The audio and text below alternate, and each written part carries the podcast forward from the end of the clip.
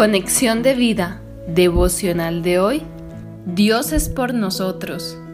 Dispongamos nuestro corazón para la oración inicial. Amado Señor, gracias por estar conmigo.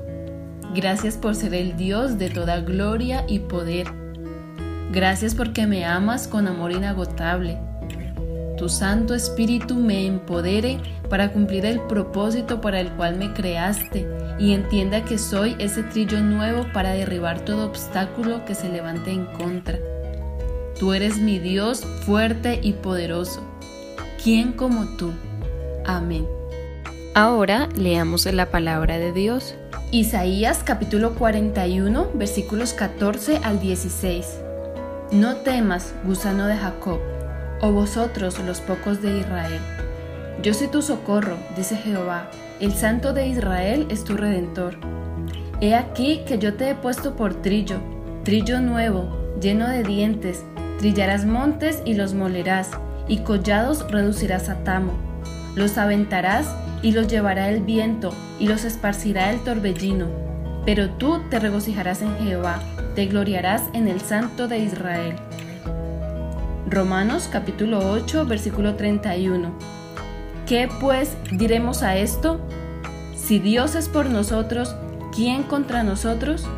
La reflexión de hoy nos dice, hay dos cosas que pueden paralizar una vida a pesar de los muchos dones y cualidades que tenga, y estas son la incredulidad y el temor.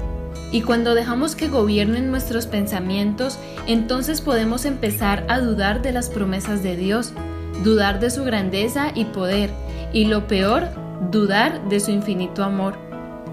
Pensar de este modo hace que quitemos la divinidad del mismo Dios, y si no es el Dios en que podemos confiar, tampoco es el Dios a quien debemos adorar.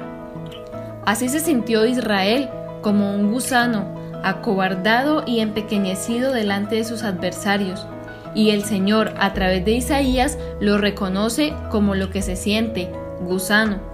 Pero quizás este es el punto de partida para la gracia de Dios, cuando nos sentimos pequeños, apocados y débiles frente a los obstáculos y problemas, es ahí cuando necesitamos de Dios, porque con su ayuda ningún obstáculo es demasiado grande. Debe animarnos a oír lo que el Señor le dice a su pueblo. Yo soy tu socorro, dice Jehová, el Santo de Israel es tu redentor.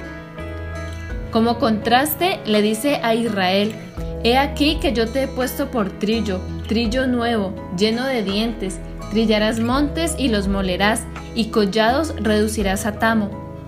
El trillo era lo más sólido de los objetos, hecho con pedazos de tablones y tachonados con retazos de pedernal.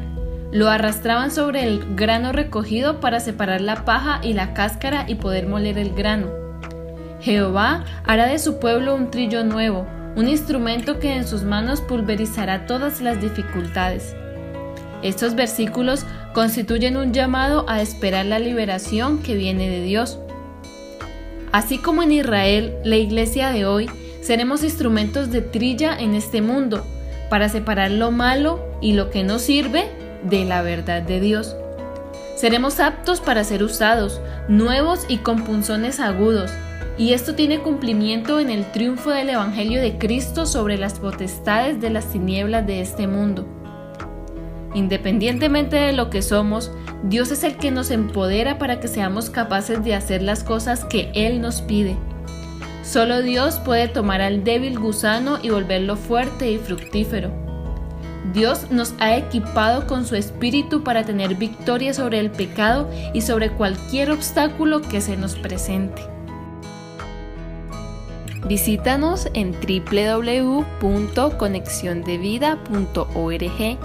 Descarga nuestras aplicaciones móviles y síguenos en nuestras redes sociales